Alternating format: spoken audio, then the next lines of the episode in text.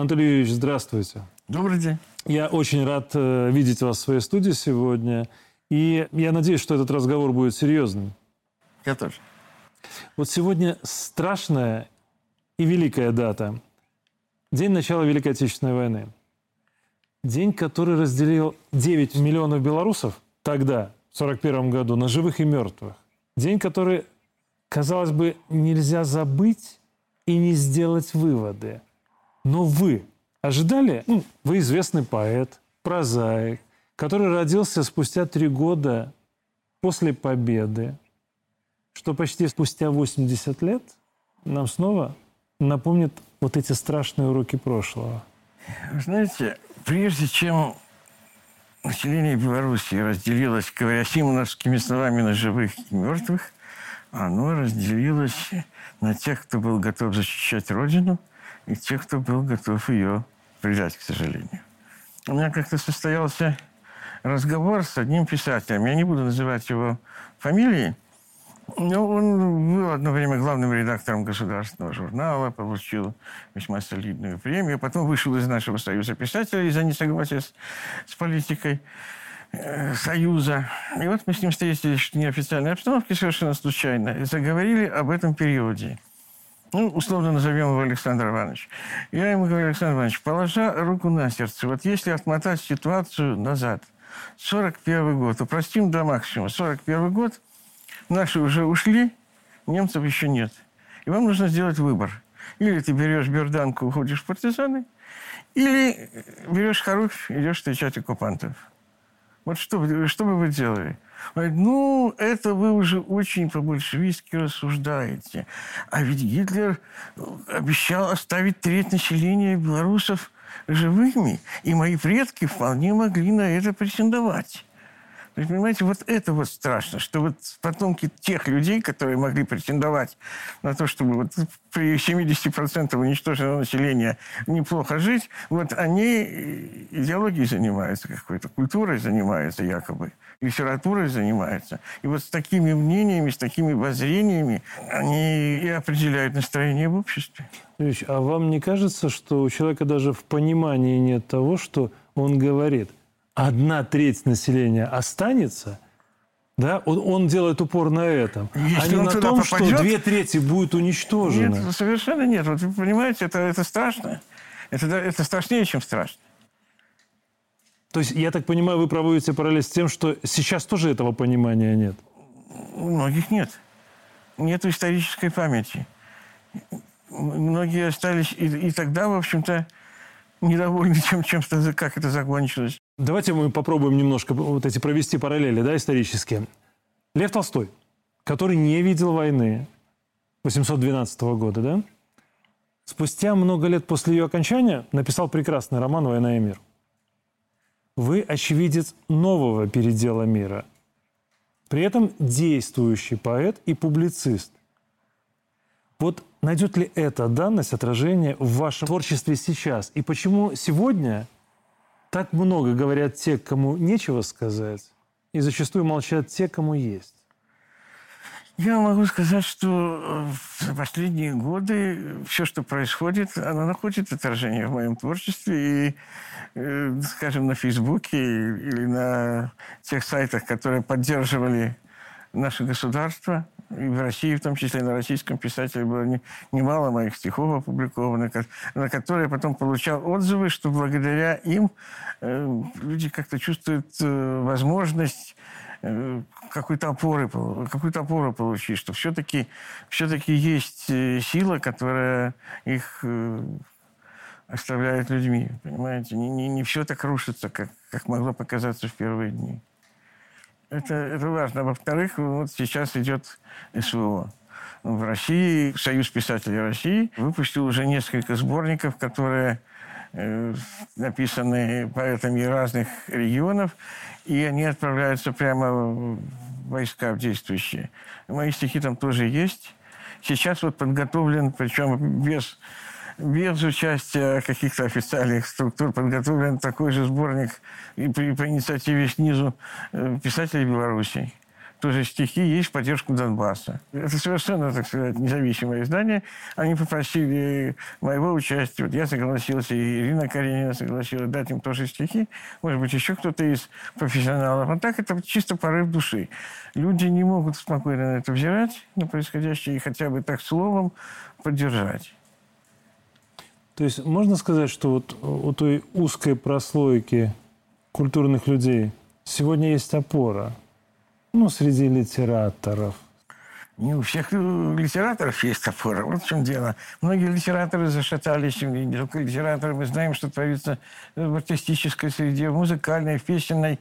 Сколько поисчезало э, из страны людей, которые казались, в общем-то, большим авторитетом, на которых тоже люди каким-то образом равнялись. Это все горько и страшно, но остались те, для кого Родина и патриотизм не пустой звук. Для кого важно то, чтобы страна была. Я понимаю, что э, зачастую люди творческие, особенно те, кто пишет сам, да, они не очень любят советовать, кого почитать из современников. А вот кого вы посоветуете из ваших белорусских современников почитать сегодня? Кого вы считаете вот действительно достойными того, чтобы, да, из, про актуальное событие? Из поэтов я очень ценю Михаила Павловича Позднякова. Это мой давний друг, председатель Минского отделения Союза писателей. Он, кстати, очень четко свою позицию определил. Кстати, была такая ситуация еще накануне событий, осенью 2020 года какой-то негодяй измазал краской э, руки на памятнику Пушкину. Это mm-hmm. нашумевшая история. И было такое бурное обсуждение в интернете. Мол, это, одни говорили, что это ничего страшного, ребенок так побаловался, другие говорят, что это преступление. А я тогда э, написал, что вот я жду осуждения этого поступка от тех, от белорусских своих коллег, от писателей. Вот кто э, не осудит, того переводить не буду. Осудил, ну, осудил один Поздняков. Вот так. Публично, да.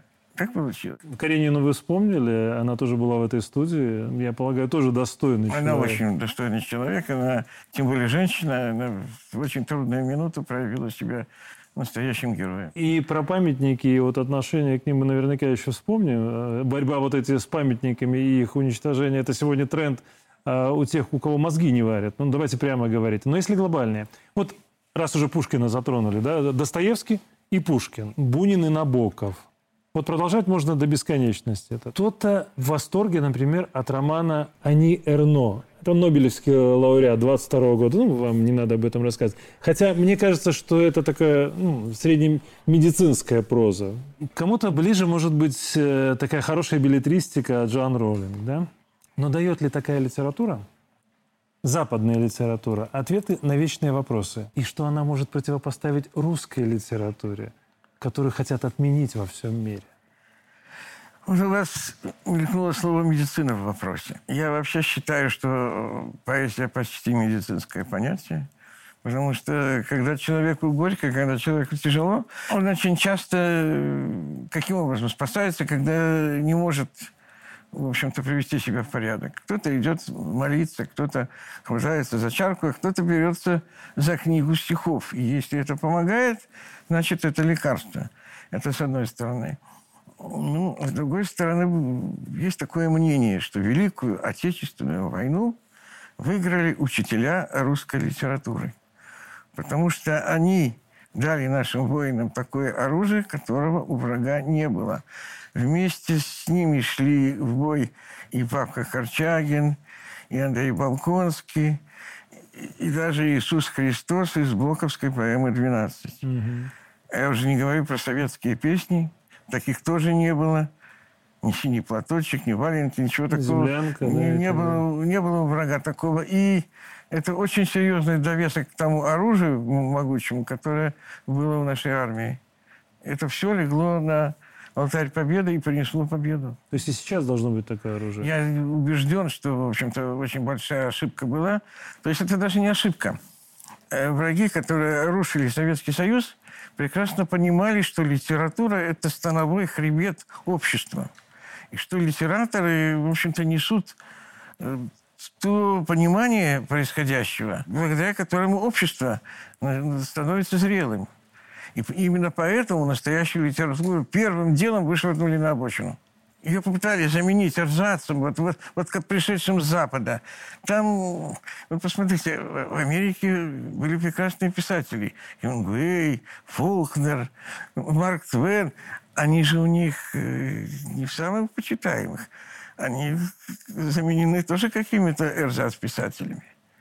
То есть у них та же проблема сейчас? У них это не проблема. Они... То есть они не воспринимают это как проблему? Да, они считают, что вон то, что сейчас они навязывают миру, это и есть э, новые ценности, новые... Каким-то образом идет вот такая перестройка мира, что все, что считалось нормальным, кажется теперь ненормальным. Поэты это предвидели. Хлебников еще в 18 году писал про бородатую женщину, которая будет в центре всеобщего внимания. Мы же помним Евровидение. О, да. Мне довелось видеть это тут же с воочию. Но я помню вот это ваше высказывание, когда мне хорошо стихи не пишутся, да? Ну, примерно так общий смысл. Да? Да, и, может быть, э, вот эти события, которые сейчас происходят, ведь они способствуют тому, чтобы появлялась и настоящая поэзия, и настоящая литература. Или я ошибаюсь? Вы знаете что? Когда очень болит, тогда появляются самые сильные вещи. Недаром все шедевры мировой литературы, они трагичны, глубоко трагичны.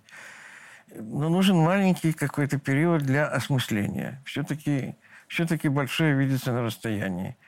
Осмыслить происходящее сегодня, ведь не зря Лев Толстой написал гениальный роман спустя какое-то время. Уже было все понятно, что, э, что произошло тогда, что правильно, что неправильно, какие чувства, какие эмоции э, его героев, в общем-то, питали надо еще толстым было быть, чтобы написать такую вещь. Ну да, далеко Но не каждому. Я думаю, что придет время. Уже в России сейчас есть писатели, которые этой темой занимаются и серьезно. Есть некоторые, я вот познакомился недавно в Ставрополе, молодой поэт, э, фронтовик Сергей Лобанов такой, он был в отпуске, но... Сегодняшний фронтовик? Сегодняшний, сегодняшний. Он, он зам, замполит э, разведроты. У него отпуск, он приехал, он приехал на этот семинар и побежал со мной знакомиться, потому что он говорит, я вас давно знаю и очень хотел лично. Это дорогого Он стоит. даже потом чемодан так помог положить, и сфотографировались мы вместе.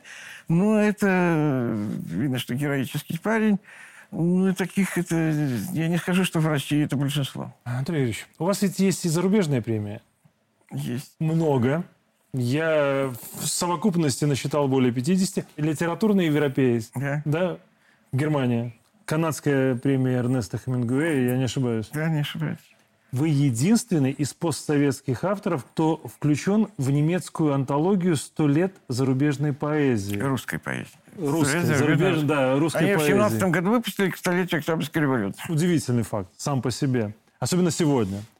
Но вот сегодня остались хотя бы какие-то нити вот в этом культурном обмене с Европой, которая сделала вид, что русской литературы, русской культуры не существует. Вы знаете, нитей, конечно, стало намного меньше, но остались вот как раз, кстати, с литературным европейцем и остались. Его редактирует очень интересный такой человек, Владимир Семенович Батшев.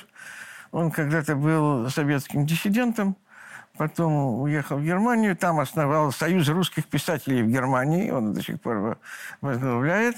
Он обижен на Россию за то, что его там сделали диссидентом и чуть ли не неправильно, поэтому у него в журнале российских авторов почти нет, а к нашей стране, и к Александру Григорьевичу Лукашенко, он относится очень хорошо.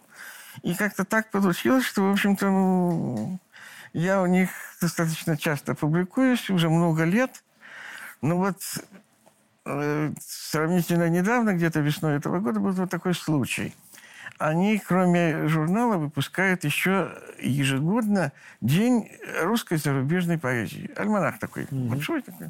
Собирает с разных стран авторов. И составитель он и американский тоже профессор Виктор Фет. Он тоже поэт. Ну, и Батшев мне написал, пришлите стихи для выпуска. Я присылаю ему стихи. А спустя недели-две получаю ответ за подписью Фета, второй составитель.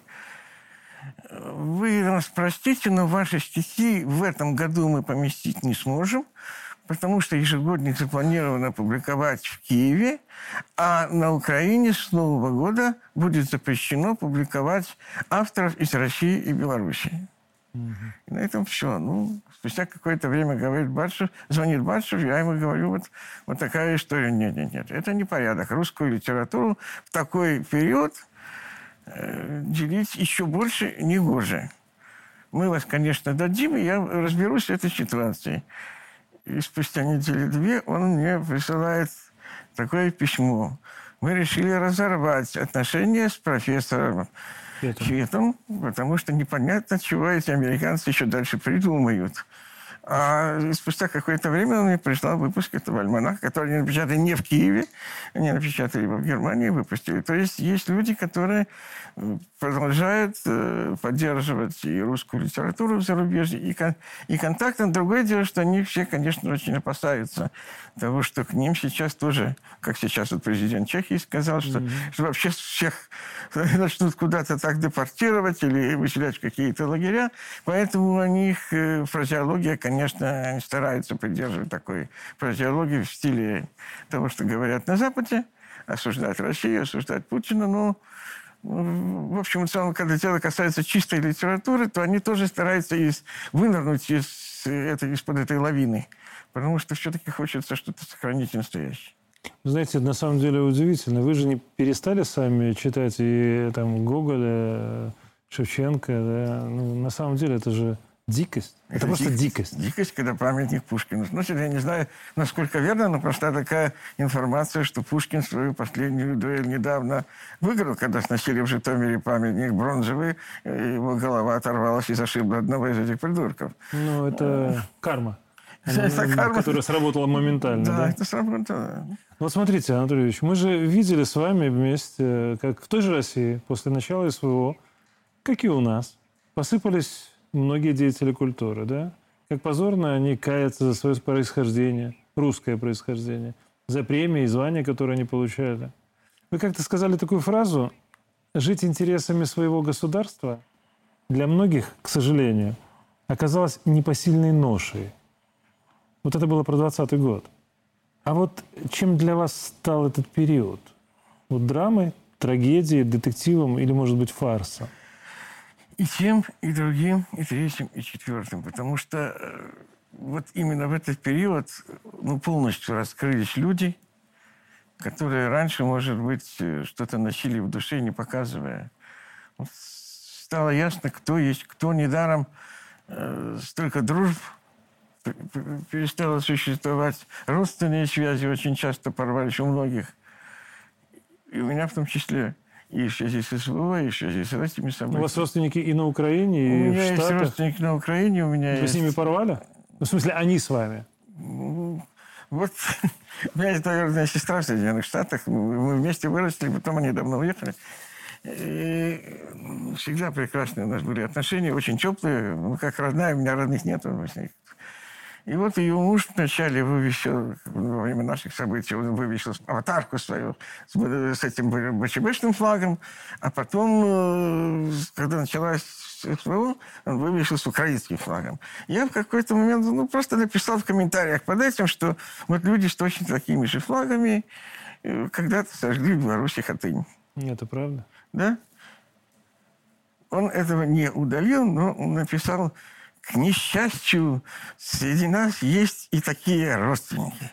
Прошу больше ко мне не обращаться. Вот на этом наши отношения прервались. Юрьевич, а хорошо, как вы объясните это? Почему мы даем право им думать иначе? А они нам такого права не дают. Это самое потрясающее. Причем вот, э, больше всего активничают как раз мигранты. Казалось бы, ты ну, уехал с этой страны, она тебе не нравится, она тебе чужая теперь. Ну и живи интересами той страны, в которой ты теперь э, гражданин, в которой ты оказался. Нет, им все-таки очень важно, что здесь происходит, и они еще пытаются нагадить и сюда. Вот они подают советы в стиле тех людей, которые разрушают, и они еще и помогают разрушать, и, и советуют, как лучше разрушить. Ну, смотрите, ведь ваше главное оружие – это слово. Конечно. Вам удается хоть иногда вот этим оружием, словом, убедить своих оппонентов? Я не скажу, что часто, но люди мне пишут, когда вот прочитала вот это, прочитала вот это, пишут спасибо за то, что вы как-то так прояснили мне. То есть вправили мозги немножко? Да. Бывает такое? Бывает такое. Это счастье, на самом Бывает деле. такое и не раз. Это счастье, правда. Когда человек понимает, что он ошибся, признает это. И ну, ради этого и вы, и мы работаем, на самом деле. Вот я читал ваше интервью еще до попытки госпереворота. Вы еще там, в семнадцатом году, задаетесь вопросом, кто думал, что в республике партизанки появятся писатели, воспевающие деятельность ну, палача белорусского народа Вильгельма Кубы. Да?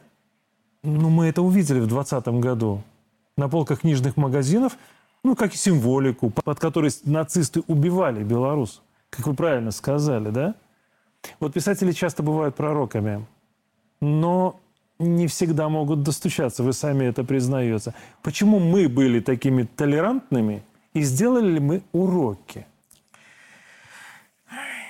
Толерантные, потому что мы такой народ, во-первых. Ну, а во-вторых, было очень много, на мой взгляд, упущено в идеологической сфере.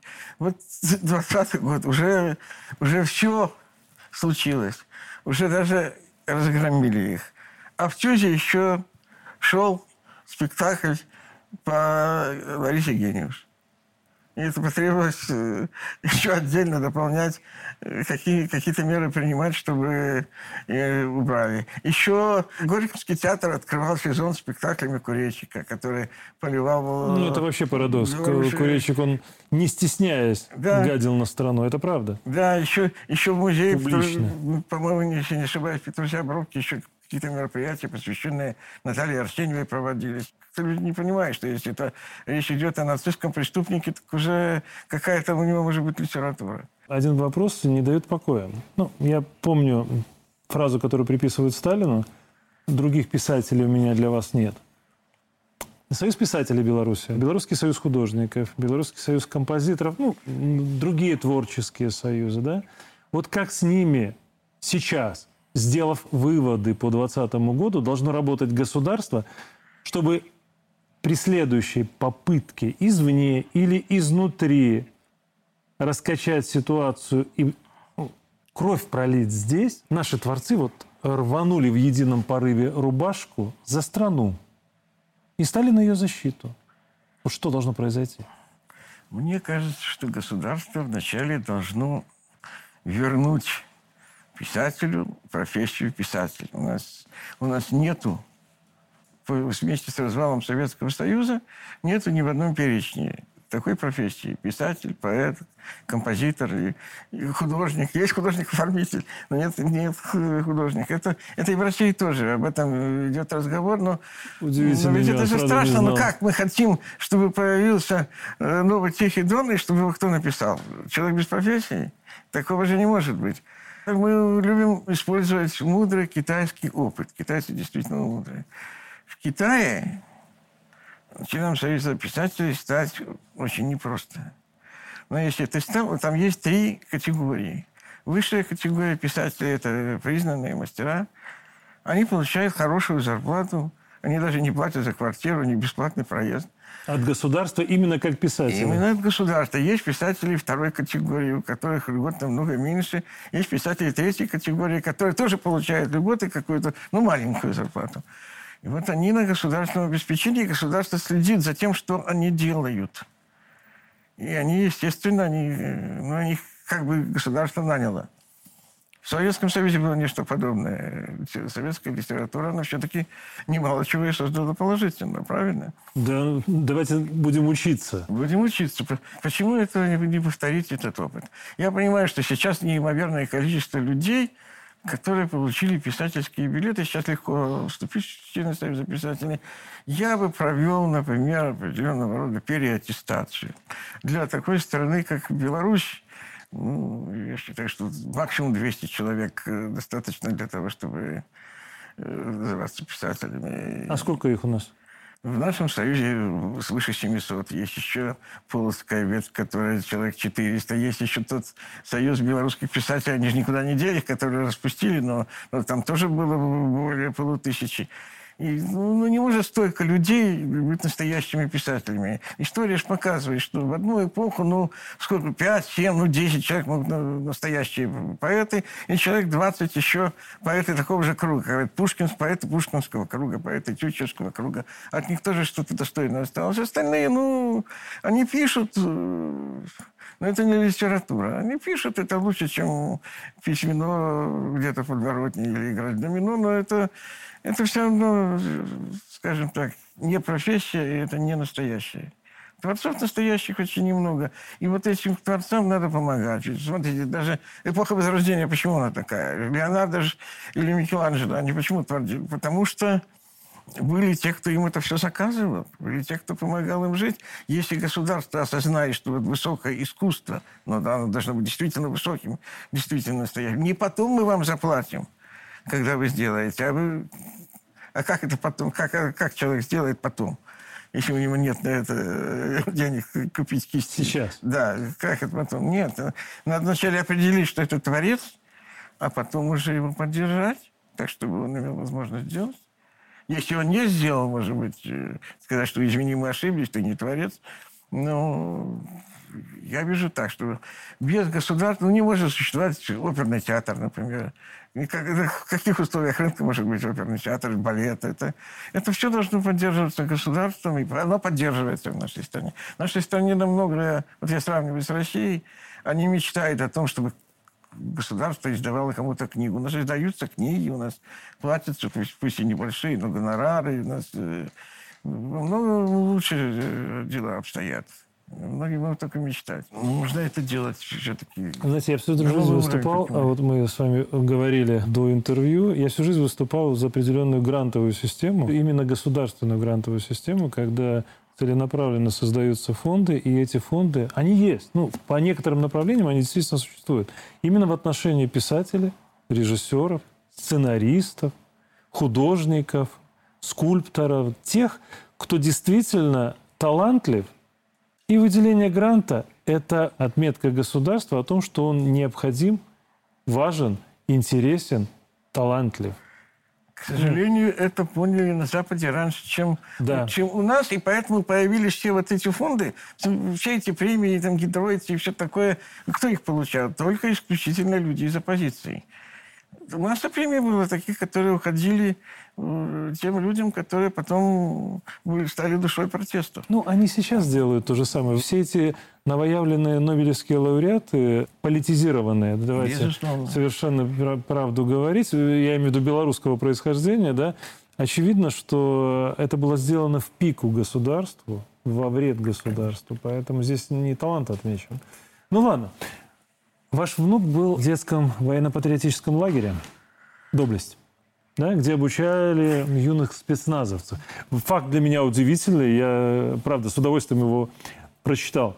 Почему сегодня такие достойные слова, как доблесть, честь, патриотизм, долг, они стали в какой-то момент чуть ли не ругательными, мы начали стесняться их.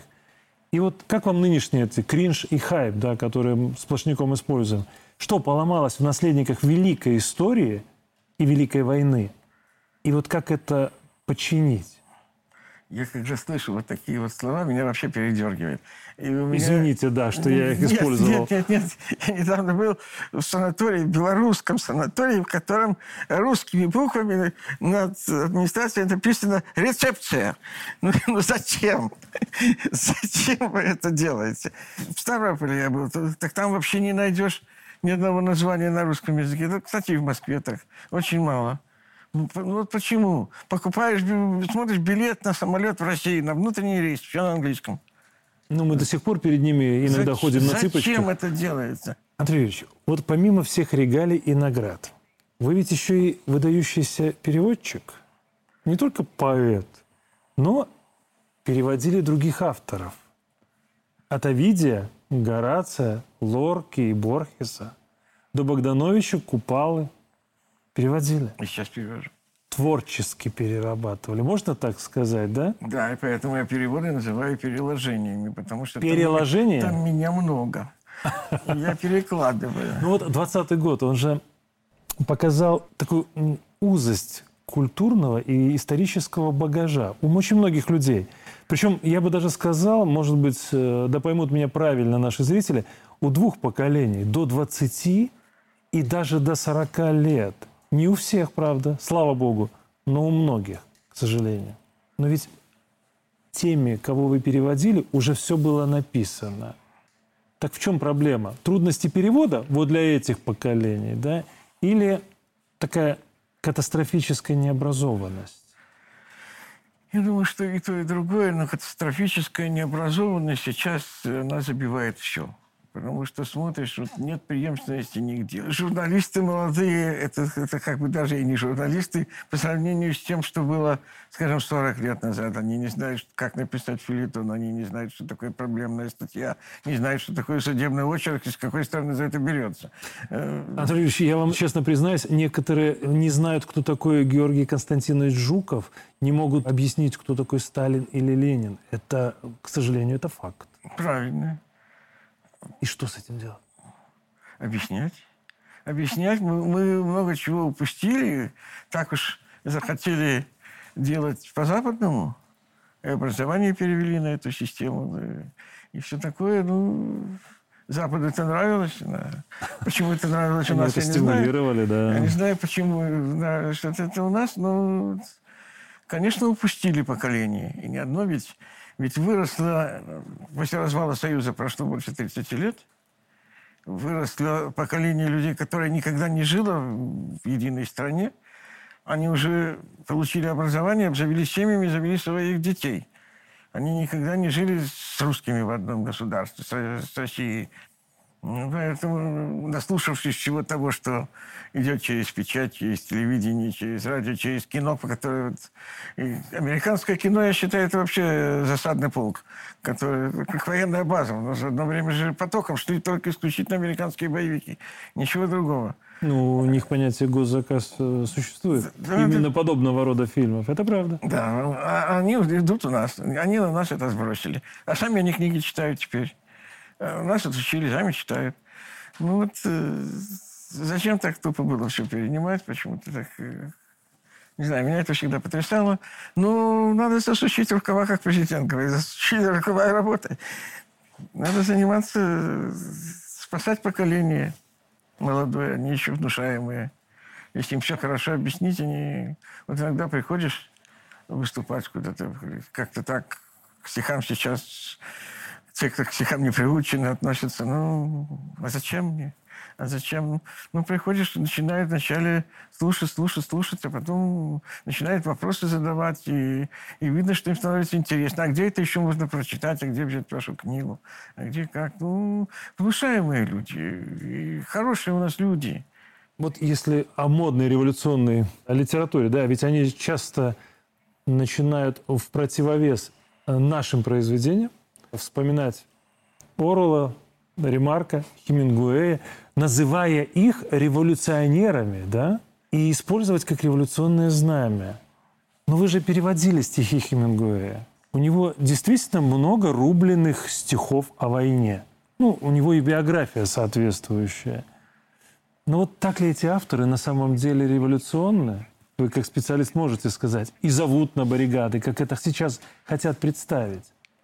Ну, Хемингуэй и Ремарк – это писатели очень крупные. Даже я про Орла говорить не будем. Это, в общем-то, так, по-моему, человек, случайно попавший в эпоху со своим этим произведением, на которое так часто любят ссылаться. Ну, а это действительно крупные писатели. Ну, другое дело, что их не ценят у себя на родине даже, потому что там сейчас совсем другое. Там ни в Америке не, не, не нужен ни Марк Твен, ни, ни Фолкнер, ни, ни, никто другой. И Хемингуэй тоже. Там предпочитают читать что-то более легкое, какие-то эти боевики и все такое. Там, где Америка всех побеждает, там, где Америка всех э, прекраснее. В общем, когда в Украине появился этот лозунг «Украина понад душой», Дольше, дольше убирались. Это то же самое один в один. Ну и американцы без такого лозунга, но они же тоже это все говорят, что они лучше всех, значительнее всех. Ну, поэтому они весь мир и хотят тебе подчинить. Я всегда вспоминаю о том, что ну, не было 300 лет назад Америки. Не было. Не было, конечно. И как-то э, хуже жизни не было точно. Ну ладно. Ну вот смотрите, Национальная литературная премия Беларуси и Большая литературная премия России. Орден и медаль Франциска Скорыны из рук президента. И совсем свежая награда. Орден от патриарха Кирилла. Вместе с нашим сотрудником Вячеславом Бондаренко. Бондаренко да. Это знак, это не орден называется, это знак за, Да. за вклад в русскую литературу. Вот если затронуть немного религиозную тему в том числе, может, если мы не можем научить детей анализировать и читать хорошие книги, то пора вернуться к религии?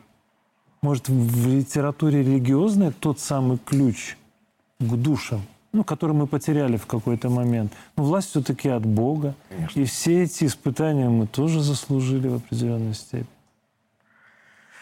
А я глубоко убежден в том, что вера, религия и любовь – это три родных сестры. Они не могут существовать одна без другой. Они не существуют. Просто в обществе в какой-то момент ну, была совершена такая преступнейшая глупость, когда стали рушить храмы. Ну, потом Сталин все-таки сказал, братья и сестры, когда поджало. Он во время войны Да, опомнился, когда это правда. поджало вот все-таки. Ну, можно по-разному относиться э, к религии, но Господь все-таки нас создал, Господь нас поддерживает и, и дает силы к существованию. Поэтому религиозная, сама по себе религиозная литература, она не такая простая для чтения. И- а с другой стороны, ведь будем помнить, что Библия состоит из стихов. Мгм. И, значит, ее писали когда-то поэты. Поэты. Главную книгу мира. Главную книгу человечества. Ну, поэтому все-таки слово Божье и слово писательское, недаром ведь писатель, творец пишет, и творец большой буквы Господь, это что-то сродни. Все-таки писатель должен понимать ту миссию, которая на него возложена. Невозможно не согласиться. Но я должен спросить. На Украине ведь общество удалось расколоть на религиозной почве. И у нас беглые не скрывали планы провернуть этот номер и для Беларуси. Я уверен, попытаются их реализовать снова и снова по вот этой кальке, да? И подготовка белорусских боевиков в Польше, их обкатка кровью на Украине, это тоже ведь не случайно, это все звенья одной цепи. Вот тема тонкая, но как не допустить именно в Беларуси вот повторение этого украинского сценария в религиозном вопросе? Мы же китайский опыт уже говорили, что это оценивать. Лао Цзы когда-то сказал, что пока еще нет смуты, надо бороться с ней. М, Надо ее опережать.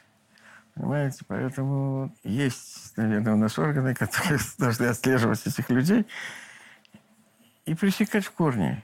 Пресекать в корне. Ну, смотрите, вот ну, создали на Украине.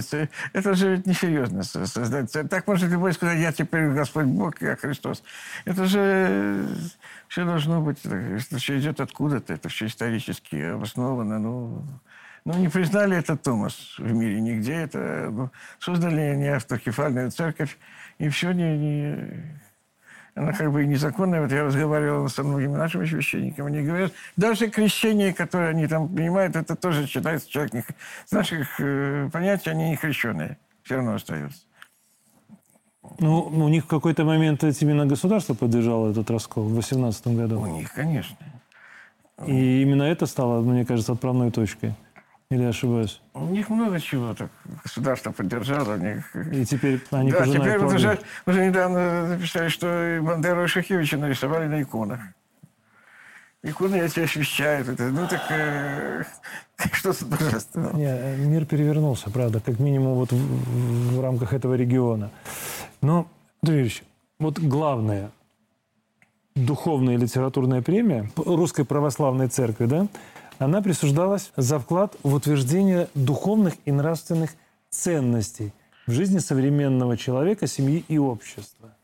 Вот глядя на то, что происходит в мире, мне иногда кажется, что Беларусь и есть та самая страна, утопия, измора, где еще остались те самые нравственные ценности. Вот у вас нет такого Вы представления? совершенно правы. Я об этом писал еще лет семь назад, что именно оазис вот такой литературы чистой, настоящей, искренней именно в Беларуси существует. Более того, был такой случай. В Америке выходит новый журнал. Это очень известное издание, но в 1943 году учреждено при участии Ивана Бунина. И за все эти годы они перепечатали весь цвет русской литературы. Но это самый знаменитый журнал русского зарубежья. Его редактирует такая Марина Адамович, она родственница Георгия Адамовича, тоже известного поэта-эмигранта. Каким-то образом она узнала, что в Минске выходит журнал русской литературы, который я редактирую, это новая немига литературная. Она мне позвонила и сказала, вы пришлите что-нибудь посмотреть, что у вас там происходит, мы ничего не знаем. Я ей прислал произведения двух прозаиков и восьми поэтов. После этого у них был настоящий фурор.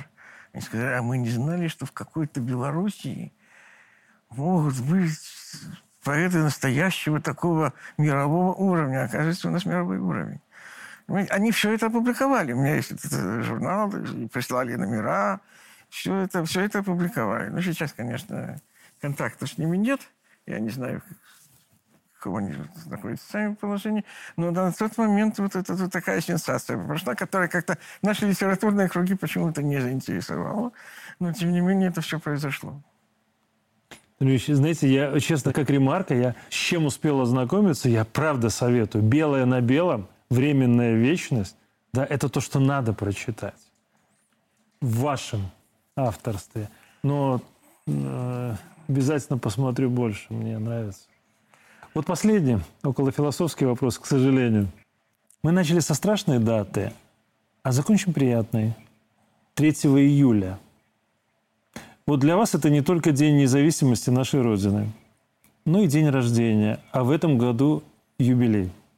Вы всегда этот праздник отмечаете с праздничным салютом. Ну, уже много лет, да? Вам повезло, правда. Будет и в этом году. Вот пусть так будет и впредь. Что вы, Анатолий Юрьевич, загадаете для себя, страны и мира вот под эти праздничные салюты?